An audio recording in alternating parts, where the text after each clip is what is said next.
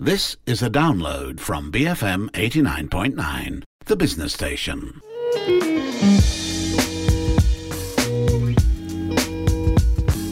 Hi, welcome to Breaking Bread. This is the show where we explore food through culture, conversations, and a whole lot of curiosity. I'm your host, Lo Yi Jun, a food writer and recipe developer from the Jun and Tonic blog.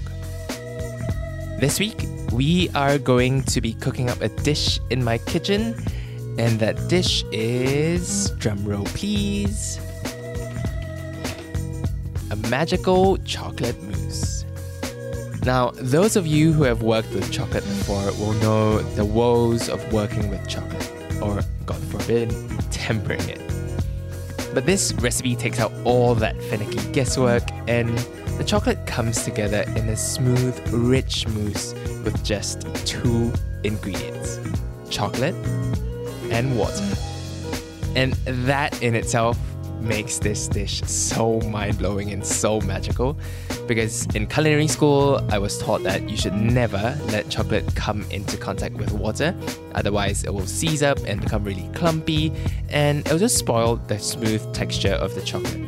But this recipe flips that rule right on its head and makes a really pure chocolate mousse. This technique has been used by chefs across the world, from Heston Blumenthal in the UK to Singapore's Janice Wong. And the first person who documented it, Hervé This, is uh, one of the fathers of molecular gastronomy. So after reading all about it, I thought, I have to make this. And I did. And my mind was so blown the first time I made it, two years ago, and it still happens each time I make it. So, for this episode, we'll start off with going through the recipe and method for it. I'll talk you through it in my kitchen, and then at the end, I'll also include a small segment explaining the science behind chocolate and why this mousse works. As usual, if you want to read or learn the recipe in full in writing, you can find it on my blog at junandtonic.com. That's J U N A N D T O N I C.com. Okay, onwards to the kitchen.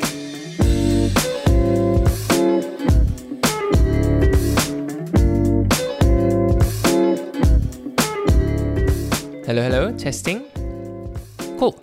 I'm in my kitchen again today, and I have a really special recipe for you guys. Now, this one is from my blog archives, and it's a really cool way of making chocolate mousse. And it is literally the simplest recipe on my blog because there are only two ingredients here just chocolate and perhaps surprisingly, water. Now, usually when people make a chocolate mousse, they'll add like cream and milk or even eggs to give it a richer, more full flavor and texture. But actually, the science behind chocolate allows you to just use water to make a chocolate mousse. I'll probably explain how this works scientifically after the recording, like I'll add a bit at the end. But for this recipe, all you need are those two things just chocolate and water. And well, technically, you can add a bit of your whatever flavorings you want. You can add like, say, some spices, some salt to give it a bit of saltiness, um, and you can even add like weird things like matcha powder or even some like raspberry puree or whatever you want to flavor it with, really. But at its base, it's just chocolate and water. Now, the key here is to use really good quality chocolate, uh, as I've always espoused. And for this recipe, it will be especially important because there's nowhere for the chocolate to hide. It's just literally just there with the water. So use good quality chocolate, the kind that you will eat on its own, um, and you will come out with like a stellar mousse. So now let's get started with the recipe and method. So what you need is just equal parts chocolate and water. So I'll weigh out my chocolate first. Now I'm using kind of like a mix here. Basically, I have a few chocolate uh, left over from um the past few times I've made some chocolate dishes, and so I have some baking chocolate from Ghirardelli, which is uh, it's an okay quality chocolate, not like the best, but it's it's all right, and it tastes pretty standard on its own. But along with this, I will add to it a bit of uh, Valrhona chocolate, which is one of the top tier chocolates that a lot of uh, good bakeries and good pastry shops use out there. So, the Valrhona chocolate that I'm using today uh, is a Guanaja. Uh, I think it's like a 74%, if I'm not mistaken. So, I'm just adding this into the Ghirardelli chocolate to give it a little bit more fruitiness, uh, a bit more body, and the chocolate flavor will really come through. So, what you want to do is you weigh out your chocolate and then you chop it up into small, kind of like thumb size pieces. So, let me do that.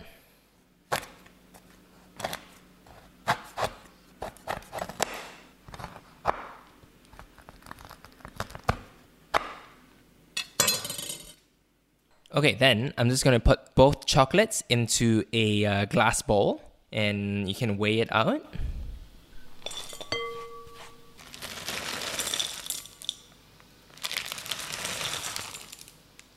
Okay, so I have 150 grams of chocolate. So that means I'll need 150 grams of water.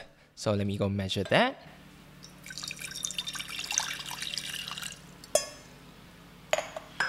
Okay, that's 150. And I'm gonna put this water into a kettle to boil.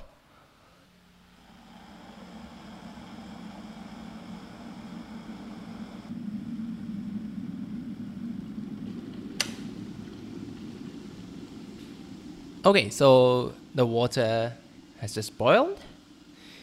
And we are going to add the water into the chocolate and whisk it until all the chocolate melts. Okay, I'm adding in the hot water.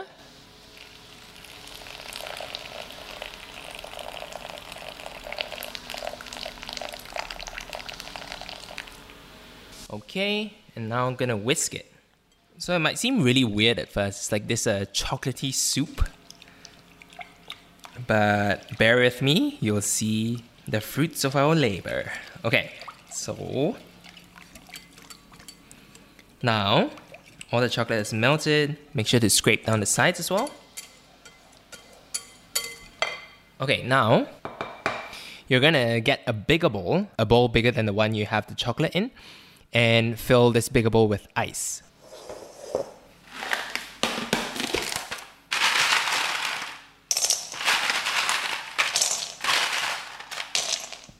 I'm gonna add a touch of water to this as well. And now we're gonna take our bowl of chocolate and put it over this ice bath. And we're gonna whisk. Okay? So what will happen as we're whisking is uh, after maybe like three to five minutes, as the chocolate cools down, it will harden and sort of come together. And this process will actually happen like quite quickly over the span of 10 seconds. It will suddenly turn from like quite liquid to like, oh, suddenly it's, it gets harder and harder to whisk. So you got to be careful and be aware of uh, the state of your chocolate. So we're just going to whisk it and it will come together into a mousse like texture. And when it happens, it'll be a pretty magical moment. Um, well, for me at least. I hope you find it magical as well. But the first time I made it, I was so mind blown by it uh, that this works. Um, but yeah, let's go ahead and whisk it.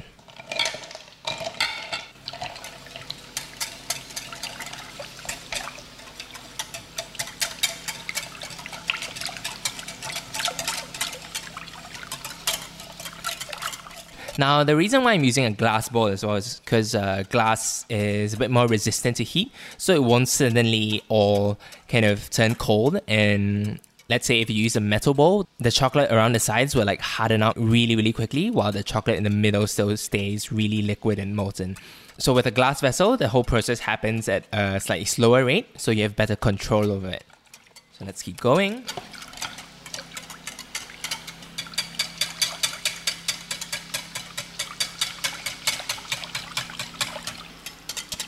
I'll probably uh, fast forward the audio here.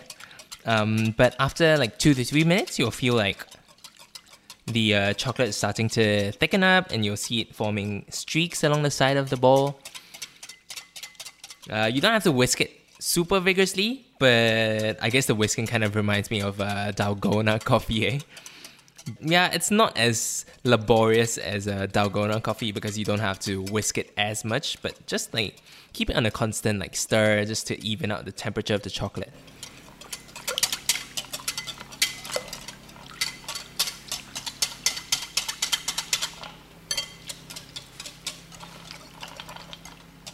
Okay, so now it's been four minutes of whisking, and I can definitely feel my chocolate becoming heavier and thicker. So you can see it kind of like holding itself. The uh, when you stir it, the streaks still remain. So it's at this point where I will transfer it into some bowls where you can just eat it straight out of the bowl, or you can chill it a bit in the fridge. But I think the mousse is done. Oh, it's looking glorious. Okay. Okay, so I got these small ceramic bowls and I'm just gonna serve them in these bowls. Now be careful not to uh, let it sit in the ice bath for too long, otherwise it will harden up really quickly. But once you have it, you can kind of see the texture thickening up. You can take it out and put it into bowls.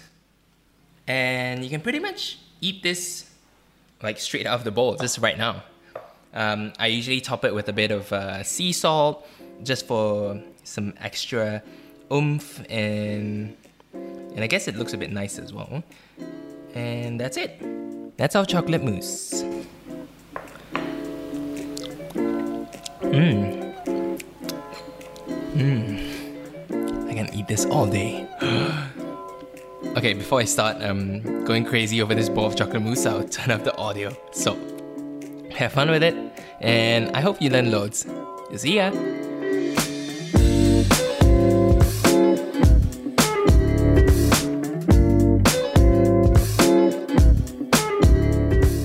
Now, before we end the episode, for those culinary geeks among you, let's talk a bit about the science behind chocolate and why this mousse is just so magical.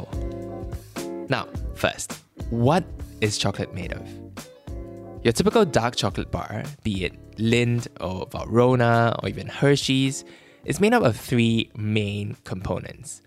There's cocoa bean solids, sugar crystals, and cocoa butter. Just to be clear, milk chocolate and white chocolate have similar compositions, but with the addition of milk, solids, and extra things. But let's focus on dark chocolate for now for simplicity's sake and also because it's my favorite of the three. But anyway, in dark chocolate, both in its solid and melted states, the cocoa butter acts like a glue or a vessel in which all the other ingredients are held in. It's kind of like the cake parts of a fruit cake, or for a more Malaysian analogy, it's like the bubur in a bubur cha-cha. Now that we know what chocolate is made of, here comes the second part now, despite chocolate's ability to melt into a liquid, it actually contains very little to no moisture. And when I say moisture, I mean water. So, some literature considers chocolate to be dry. It's a weird concept, I know, but bear with me. But because of this low moisture content, when a little bit of water is added to melted chocolate, all the water soluble compounds within the chocolate itself will be attracted to this newly introduced water.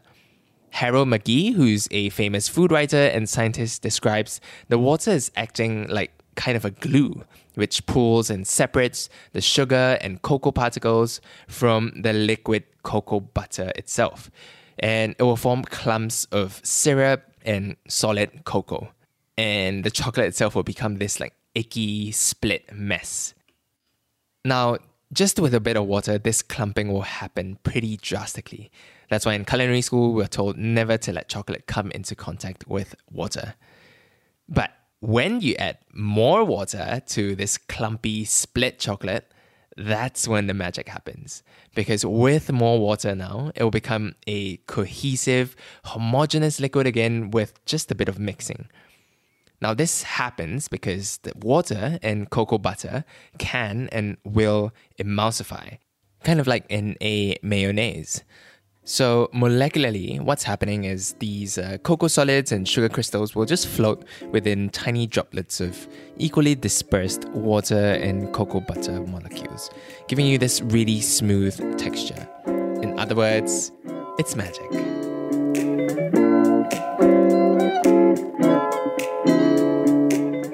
Now, that is it for this week's recipe. I hope you found this really interesting and also easy to make. And maybe, just maybe, it'll galvanize you into cooking.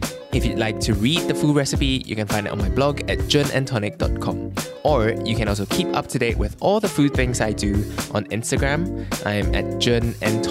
That's J U N dot A N D dot T O N I C. And finally, to listen to more episodes of this show, you can find it on iTunes, Spotify, or visit the BFM website, www.bfm.my. I'm Jun, and you've been listening to Breaking Bread on BFM 89.9. Thank you for listening to this podcast. To find more great interviews, go to bfm.my or find us on iTunes. BFM 89.9, the business station.